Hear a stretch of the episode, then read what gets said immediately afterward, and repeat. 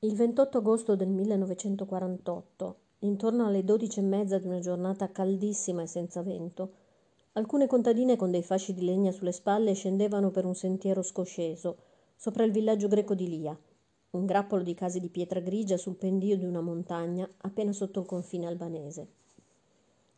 Quando giunsero in vista del villaggio sottostante, le donne si imbatterono in una sinistra processione. In testa e in coda c'erano parecchi guerriglieri comunisti, armati di fucile, che avevano occupato il villaggio in quegli ultimi nove mesi della guerra civile greca. I soldati scortavano tredici prigionieri, che a piedi nudi si avviavano verso il luogo della loro esecuzione. Le loro gambe erano livide e gonfie, come risultato di una tortura chiamata falanga, e un uomo, troppo malmenato per essere in grado di camminare o di star seduto, era stato legato in groppa a un mulo. Tra i prigionieri c'erano cinque persone di Lia, tre uomini e due donne. La donna più anziana avanzava incespicando, con un'espressione fissa, carica di follia. Era mia zia, Alexo Gazzoiannis, di 56 anni. La più giovane, capelli castano chiaro, occhi azzurri e un vestito blu tutto strappato, si accorse che gli abitanti del villaggio la fissavano attoniti e scosse il capo. Era mia madre, Eleni Gazzoiannis, di 41 anni. Una delle contadine scoppiò a piangere dopo aver visto il fratello tra i condannati. Un ragazzino di 13 anni che si era fermato a bere una sorgente rimase a guardare i prigionieri che si arrampicavano sulla montagna per poi sparire al di là dell'orizzonte. Pochi minuti dopo si udirono delle scariche di fucile, seguite dai colpi sparsi con cui le vittime venivano finite per mezzo di una pallottola alla testa.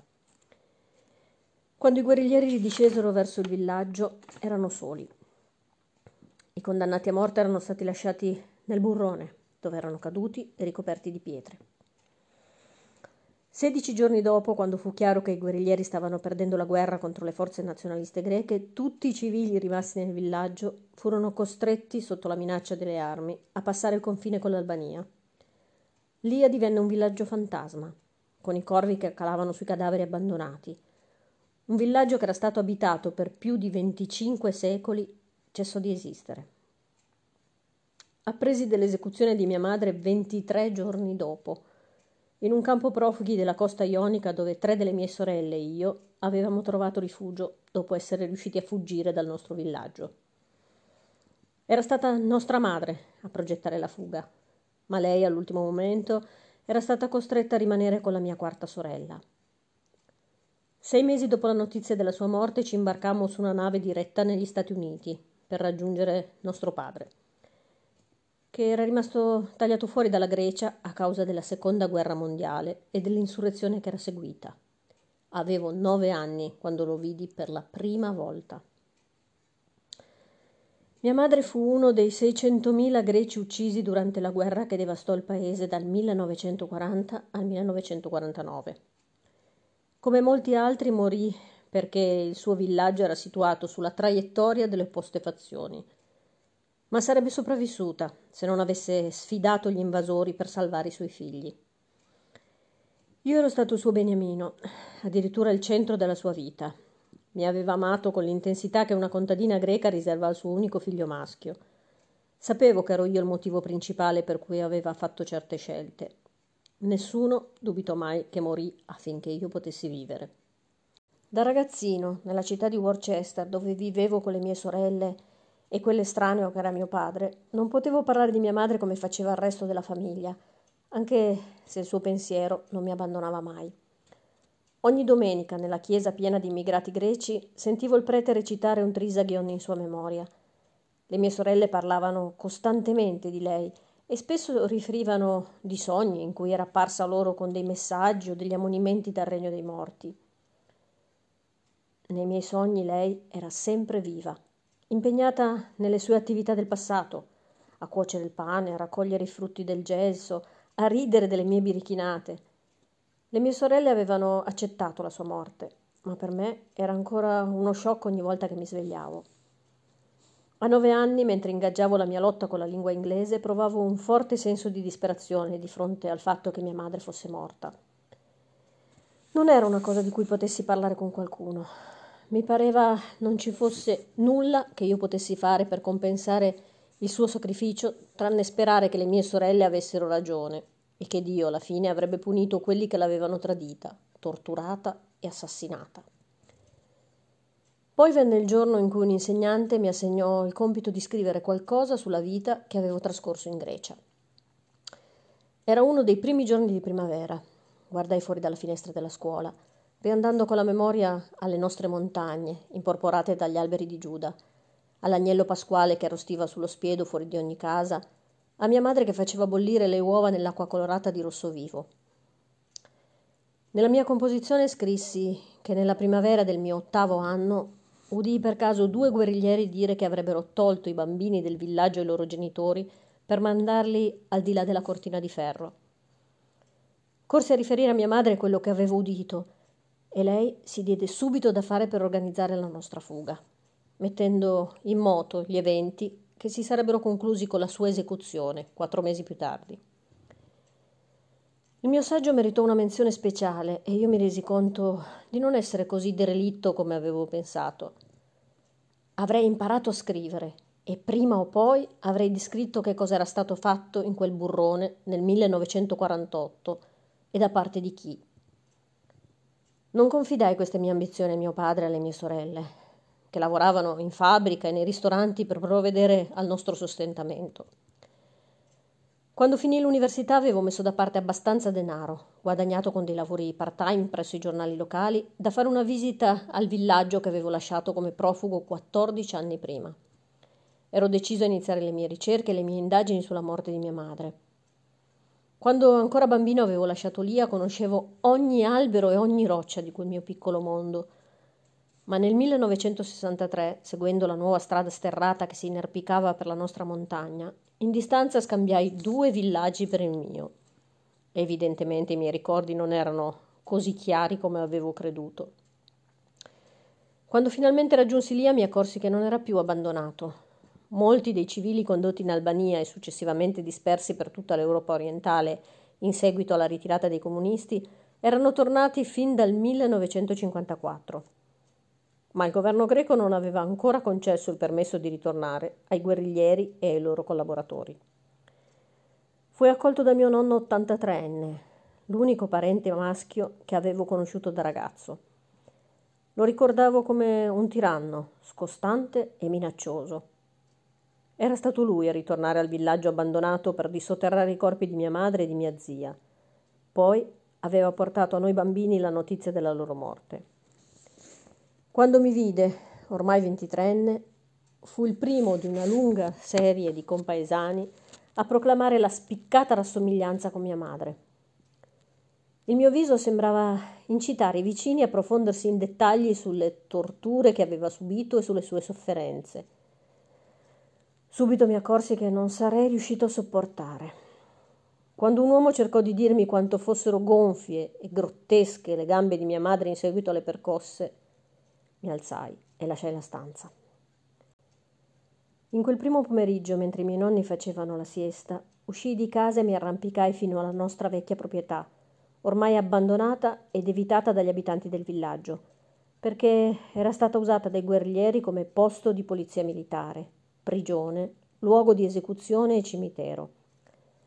Sapevo che mia madre aveva trascorso gli ultimi giorni della sua vita a subire delle torture in quel posto, imprigionata nella sudicia cantina che un tempo serviva per tenerci le pecore e le capre. Mi costrinsi a entrare nella stanza, che era stata la nostra cucina, dove mia madre, le mie sorelle e io eravamo soliti dormire sul pavimento intorno al focolare. La stanza sembrava essersi rimpicciolita con gli anni. Non c'era niente dentro, nessun segno che io fossi appartenuto a quel luogo. Cercai di rammentare i tempi felici, i giorni di festa, ma la mia mente era occupata solo dal pensiero dei prigionieri rinchiusi in quella cantina e di mia madre in mezzo a loro. Non mi avvicinai neppure alla porta della cantina. Lasciai la casa, sicuro che non sarei mai ritornato. In autunno, quando fui di nuovo in America per proseguire gli studi, provai a cimentarmi con la stesura del libro, ma riuscii a malapena a superare le prime pagine. Incominciai con la descrizione dell'afoso pomeriggio in cui il mio nonno era venuto a dirci che nostra madre era stata assassinata, ma il ricordo delle urla delle mie sorelle mi costrinse a smettere. Misi da parte quelle poche pagine e negli anni immediatamente successivi dirottai le mie energie verso il completamento degli studi e la ricerca di un posto come reporter. Da ragazzo avevo ingenuamente pensato che avrei potuto scrivere la storia della morte di mia madre basandomi sui miei ricordi. Ormai mi ero reso conto che si trattava di ricordi incrinati e incompleti. Sapevo anche che non avevo la forza di affrontare i particolari del suo martirio. Le mie sorelle non avevano né il desiderio né il denaro sufficiente per tornare in Grecia. Fu solo nel 1969 che due di loro decisero di far ritorno al villaggio per far celebrare una messa in suffragio di nostra madre. Decisi di andare con loro, anche se sapevo che sarebbe stato un viaggio doloroso. Giunti a Lia, le mie sorelle entrarono in casa, ma io mi rifiutai di seguirle e le aspettai fuori fino a quando ne uscirono in lacrime. Il giorno seguente l'intero villaggio si raccolse nella chiesa di San Demetrios per il servizio funebre. In un piccolo ossario accanto alla chiesa, rinchiusa in una cassetta di legno, c'erano le ossa di mia madre e di mia zia, mescolate insieme, come erano quando mio nonno aveva dissotterrato i corpi dalla fossa comune. Il sole filtrava obliquamente attraverso le finestre polverose della chiesa affollata, mentre il prete intonava i suoi salmi e i chierichetti agitavano i turiboli d'incenso. Inaspettatamente il maestro della scuola si alzò a parlare. Era l'unico uomo istruito del villaggio e voleva recitare un elogio funebre. Appena ebbe pronunciato il nome di nostra madre, le mie sorelle proruppero in alti lamenti, la tipica espressione greca di cordoglio per i defunti. La morte di questa donna non è stata un evento comune, proseguì il maestro cercando di superare il frastuono. È stata uccisa da sola, mentre suo marito era lontano, e si è sacrificata per salvare i suoi figli. È stata una vittima dei suoi compatrioti. Questo non è un consueto servizio funebre, perché lei è stata assassinata. Le urla delle mie sorelle infransero l'ultima barriera del mio autocontrollo faticosamente costruito. Anche da ragazzino, il giorno in cui mia madre ci aveva detto addio, e perfino quando avevo saputo che era morta, avevo tenuto il dolore dentro di me. In quel momento sentivo che stava per esplodere. I singhiozzi scaturirono da dove erano stati relegati per tanti anni e squassarono il mio corpo come per una convulsione. Mi si annebbiò la vista e mi cedettero le ginocchia. Due uomini mi afferrarono per le braccia e mi condussero fuori dalla chiesa. Mi fecero sedere per terra, con la schiena appoggiata al tronco di uno degli imponenti cipressi che circondavano il cimitero. Fu quella la prima e l'ultima volta in cui persi il controllo e mi abbandonai al dolore. Ma quando mi fui ripreso scoprì una nuova forza dentro di me. Finalmente ero pronto a sentire quello che la gente del villaggio aveva da dirmi e ad affrontare i dettagli della morte di mia madre. Quando incominciai a fare domande scoprì che molte parti della storia erano ancora fuori dalla mia portata. Quelli che l'avevano tradita, che avevano testimoniato contro di lei per accattivarsi il favore dei guerriglieri, erano tuttora in esilio al di là della cortina di ferro. E i testimoni dei suoi ultimi giorni che ancora abitavano a Lia mi davano delle versioni contraddittorie su molti episodi, tralasciando ovviamente dei particolari che potevano compromettere loro stessi o i loro congiunti. Quelli disposti a parlare apertamente di quegli anni ricordavano i guerriglieri solo con lo pseudonimo che avevano assunto per mascherare la loro identità.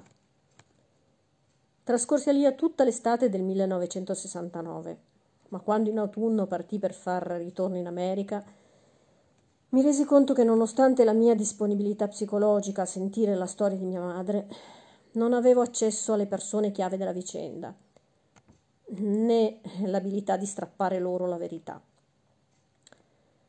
Al mio ritorno a New York fui sommerso dagli eventi della vita. Sposai una ragazza che conoscevo fin dai tempi dell'università e in rapida successione mettemmo al mondo tre figli, prima un maschio, che fu chiamato Christos come mio padre, poi due femmine, la maggiore delle quali fu battezzata con il nome di mia madre, Eleni. incominciai la mia collaborazione a The New York Times in qualità di reporter, il che significava essere un detective oltre che un giornalista. Imparai a scovare dei fatti che altri volevano tenere nascosti e attendere dei tranelli ai testimoni, prendendoli nella trappola delle loro stesse parole. Pedinai dei soggetti particolari, seguì la pista delle soffiate anonime e mi preoccupai di verificare ogni minima informazione, passando settimane intere a scartabellare in archivi polverosi e a esaminare documenti ufficiali. Scrissi di politici corrotti, di giudici disonesti, di trafficanti di droga e di capimafia. Mi capitò anche di ricevere degli ordini di comparizione, ma le mie deposizioni erano sempre troppo ben documentate perché mi si potesse perseguire. I sette anni che trascorsero dal servizio funebre per mia madre furono febbrili e dispersivi. Solo più tardi mi resi conto che stavo affilando le armi per il compito che mi ero prefisso da ragazzo, scoprire che cos'era accaduto a mia madre e chi erano i responsabili della sua morte. La mia strada conduceva inesorabilmente al burrone presso il quale era stata assassinata.